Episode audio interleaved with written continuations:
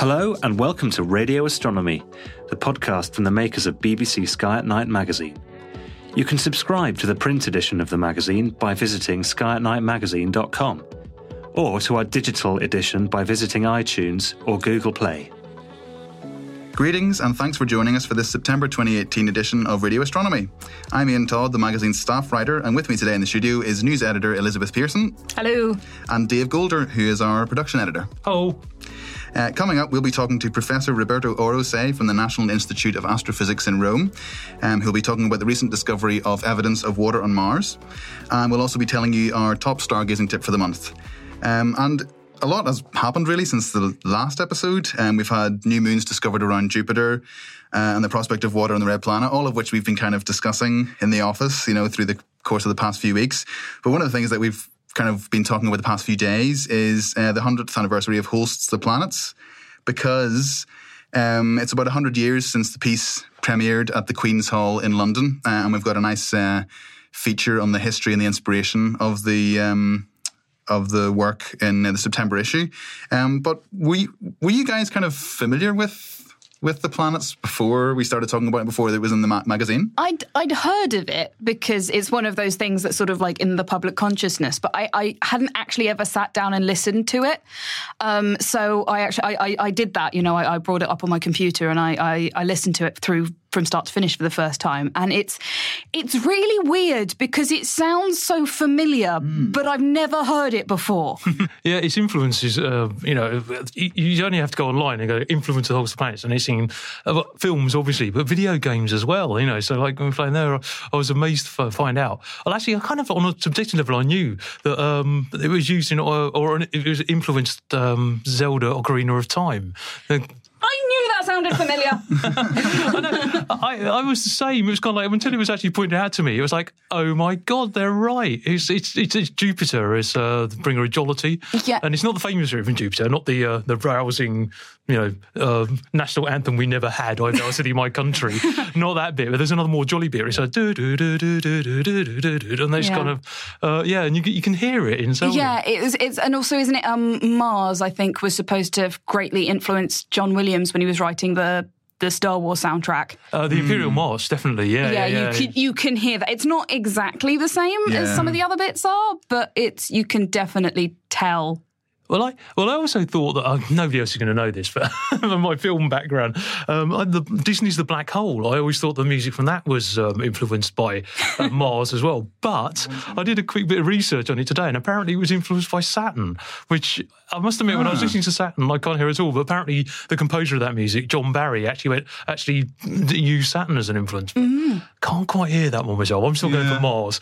yeah, I mean, I think like really throughout listening to the whole work, you kind of get inklings of different sci-fi movies and stuff. But I think it just kind of comes with romantic music from you know from that kind of period and. Uh, I, hmm. I, I, kind of get that a lot of the time when, when, you're listening to other stuff like Tchaikovsky or Wagner, just those kind of big slushy strings and big hmm. epic. Oh, Vaughan Williams as well. Yeah, yeah. Or, or, you think of like yeah. 2001 Space Odyssey, you know, that's kind yeah. of an obvious. Um... I got to admit, I think there is something to that. I mean, John Williams is just writing in that kind of style. Mm. So it's obvious that, like, if you're writing about space, people are going to, go, oh, it sounds a bit like Holst the Planets. But there are there are little moments though where I think you can definitely yeah. say, yeah, he, he, was, he was, aware that. of it. Yeah. I, I, I, do think that definitely Holst is due some royalty fees from certain people. it sounds like he's been ripped off a lot in the last couple of years.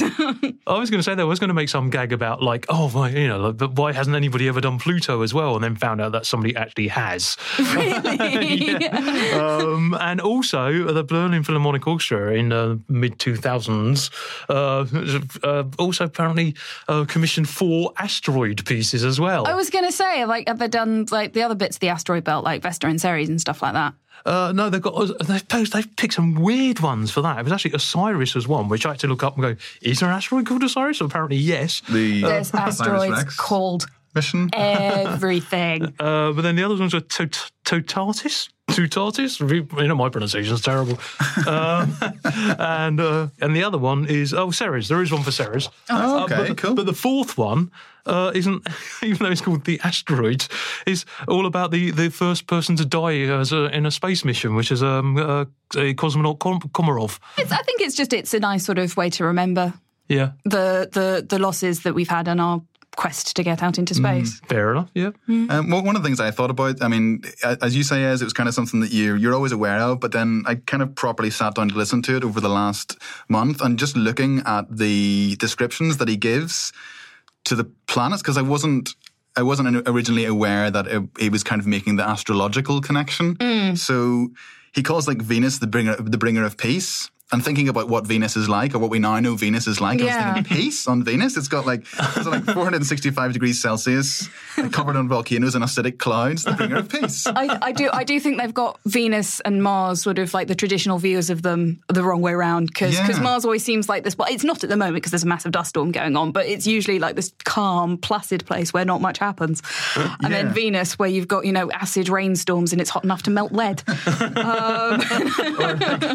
Or uh, J- Jupiter is uh, jollity. Um, but obviously Jupiter's covered in massive, Massive storms, storms. that have been rais- raging for hundreds of years. Yeah.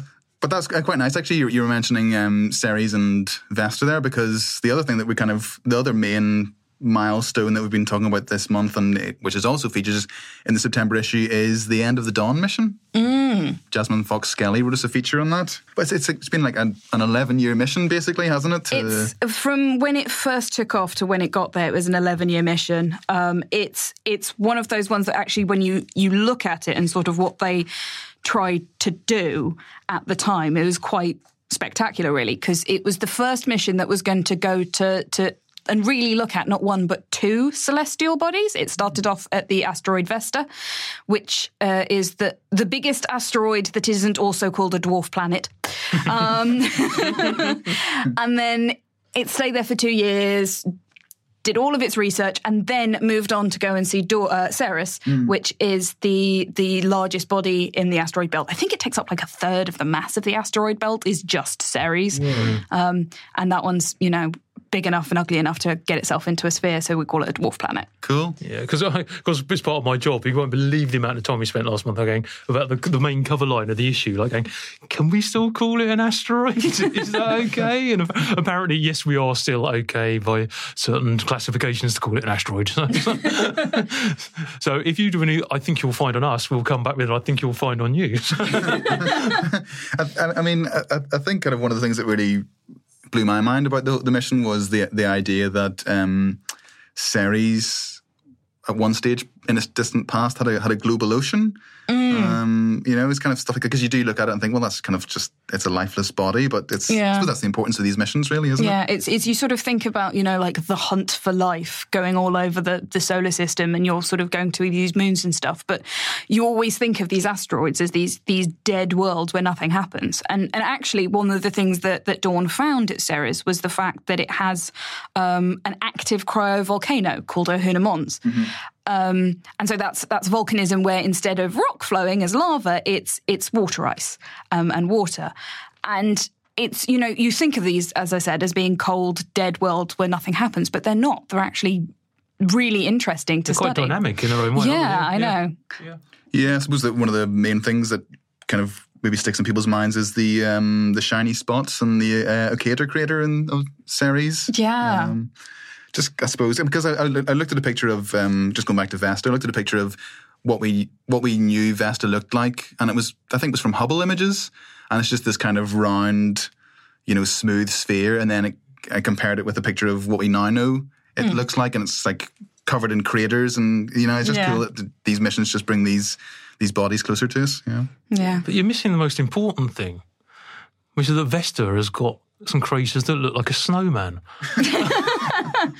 And if, if, it's, if it's not actually officially ever called the snowman, we're going to be really disappointed. I think that, that is how a lot of, of things get named, which is just the people in the the office um, decide to call them something silly, and the name kind of sticks, and then eventually the the International Astronomical Union kind of just go, well, everybody calls it that anyway, so fine, we'll have a Mount Doom on Titan. You win.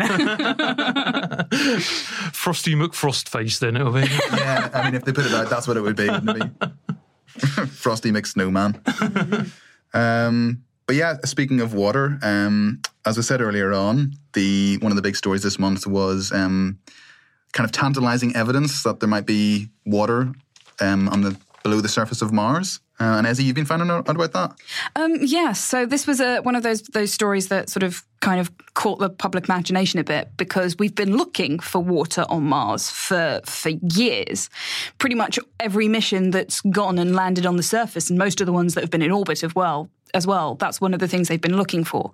Um, we've known for years that there's evidence of past water on Mars, and we can see it in that there's various rocks and minerals that could only have formed if there's water around. Um, not to mention the fact that you know you can see rivers and deltas and things like that. Um, but this one is particularly interesting because uh, Mars Express thinks they found an actual. Um, it's more of a puddle or a pond than than an underground lake, but um, they've they've found un- water, or they think they found water about a kilometre underground. And I actually talked to the main person who made this discovery, uh, Roberto Orosei from the National Institute of Astrophysics in Rome. Um, so, Roberto, could you tell me a little bit about what exactly it was that Mars Express uncovered at the Red Planet? We have been analyzing data acquired from the MARSIS radar, and we detected very strong echoes coming from 1.5 kilometers below the surface of the South Polar Cap. These very strong echoes are even stronger than surface radar echoes and they point to the presence of liquid water, uh, which is the natural material that best reflects radar waves. So, how certain are you that, that this is actually water? Um, could it be anything else? We have been working on this for several years, in fact. And the last two years were spent just trying to um, examine uh, any other possibility. We have been doing a lot of uh, analysis, numerical modeling, and a lot, a lot of discussion. And we eventually were able to conclude that the most plausible explanation for the data, for the observations we have, and for their properties was the presence of liquid water.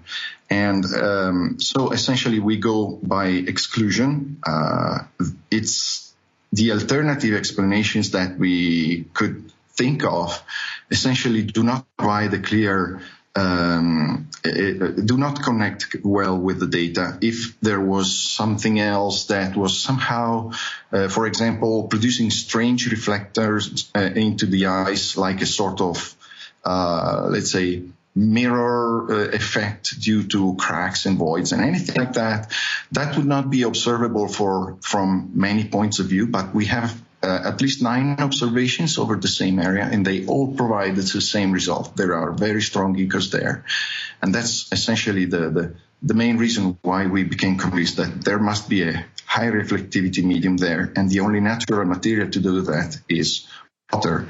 Um, so, whereabouts precisely uh, is this water that you are finding on Mars? It's a body of water about 20 kilometers across essentially because all of the energy of the radar pulse gets reflected by the surface of the water. So we don't get to, to have enough rather radar echo power into the lake and back to us. But we know that uh, liquid water must be uh, of the order of uh, about one meter thick. Otherwise, the radar would not be able to, to see it. So this is still a lot of water. Um, when you say it's one metre thick, could it be deeper, or is it that's sort of about what you think it is? We have no indication of the possible depth, uh, so it could be anything. We, in fact, expect it to be uh, at least of that uh, of the order of a few meters. It would be unlikely to have just a simple, a, a, such a very thin layer distributed over such a large area. Uh, so, so, this is going to be quite far down under the ice. Um, do you think we'll ever be able to sort of get there and look at this water ourselves directly? This is an extremely complex technological challenge, and it will be also a matter of budget to do that. Uh, we have problems digging into subglacial lakes on Earth, like the very famous Lake Vostok in Antarctica, um, because of their depth and the difficulty of digging through ice. So there will be problems to solve, but uh, eventually we will be able to get there. What kind of water do you think you'll be finding down there? Sort of, I have visions of these great aquifers underground, but I don't think that's actually what it would be like we know that the water uh, there um, is uh, contains salts. And this is something we deduce from the properties of the radar signal, uh, which is so strong that requires very transparent ice above it and ice is uh, is very transparent when it's well below the freezing point. So even the water in contact with it must be below the freezing point, and this requires the presence of salts. So um, this is means that we are seeing an environment that reminds of uh, certain hypersaline uh, subglacial lakes, like the one that was discovered in the Canadian Arctic recently this year. And those environments are considered um, viable for life, even if they are very difficult for normal uh, terrestrial life. But we know that there are microorganisms that could survive in such an environment. So this is something that we uh, are hoping to explore and, and we are very eager to, to look into, but we have only few ideas what it could be like. And so you mentioned there the sort of the, that life could survive potentially in these lakes. Um, what do you think this discovery has has changed and affected people's views on the chances of finding life on Mars? The main uh, significance of this discovery is the possibility that a viable habitat for life exists now on Mars.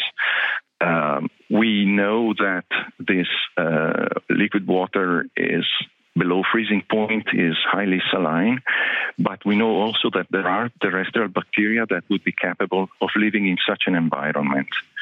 So, uh, in principle, for the limited information we have on the characteristics of the subglacial water, we could transplant terrestrial life on Mars and expect it to prosper. Now, this is important because uh, the uh, past of Mars uh, we know was very different from the present. Mars was uh, 3.5 billion years ago was a temperate uh, uh, planet that was maintained at a temperature well above the, the current one by a greenhouse effect produced by a dense CO2 atmosphere. The problem is that Mars was small enough, too small to, to maintain this atmosphere that slowly faded into space but there was enough time for life to emerge on Mars. At least that's uh, the same time was available uh, on Earth, and that was the time in which life already existed on Earth, a few hundred million years. So um, the question, the big question is, is was uh, could life evolve also on Mars, given that conditions were similar, the environment and the chemistry was similar, and essentially all the ingredients that were on Earth existed also on Mars.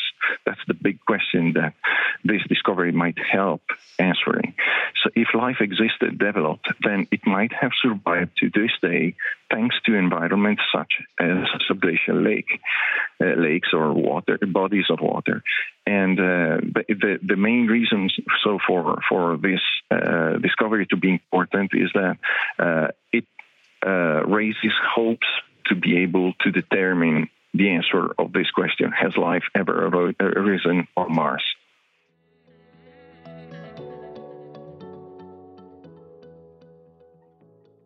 That was Professor Roberto Orosei from the National Institute of Astrophysics in Rome.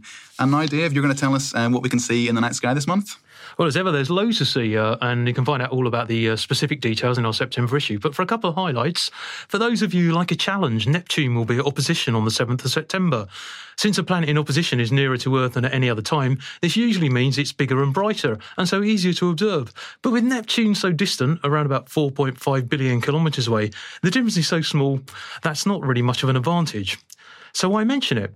Well, as our Imaging the Ice Giants feature in the September issue points out, over the next few years in the UK, there are going to be lean times for observing and photographing the usual suspects. Mars, Saturn, and Jupiter will all reach opposition south of the equator, and when they are visible, they'll be mostly low on the horizon, affected by atmospheric blur. So now would be a good time to start taking advantage of the ice giants, Uranus and Neptune, which will remain much higher in the sky. Our feature gives you some brilliant hints on how to photograph the pair, and it's worth having a go because, uh, as the Royal Observatory Greenwich points out, a photograph of Neptune has never been shortlisted in the Insight Investment Astronomy Photographer of the Year competition before. However, if you want things a bit easier, there are two comets to look out for this month. You will need a telescope to see 46P Wirtanen as it travels from Cetus to Fornax in September. But 21P Giacobini Zinner should be a brighter binocular object as it reaches perihelion on the 10th of September, just south of Auriga, next to M37. So that's it from us this month. Uh, you can find out more about the prospect of water on Mars and what to see in the night sky in the September issue of BBC Sky Night magazine, in which we also look at how to strike colour balance in astrophotos, find out the best dark sky places to visit in Portugal, and Professor Lucy Green writes about a new European mission to send a spacecraft to study the Sun. Not to mention our regular sections helping you unlock the wonders of the night sky, find the right equipment to observe it with, and discover the best things to see after dark this month. Until next time, it's goodbye from all of us here at BBC Sky Night Magazine. Thank you for listening to this episode of the Radio Astronomy podcast from the makers of BBC Sky at Night magazine, which was produced in our Bristol studio by Jack Fletcher. For more of our podcasts, visit our website at skyatnightmagazine.com or simply head to iTunes.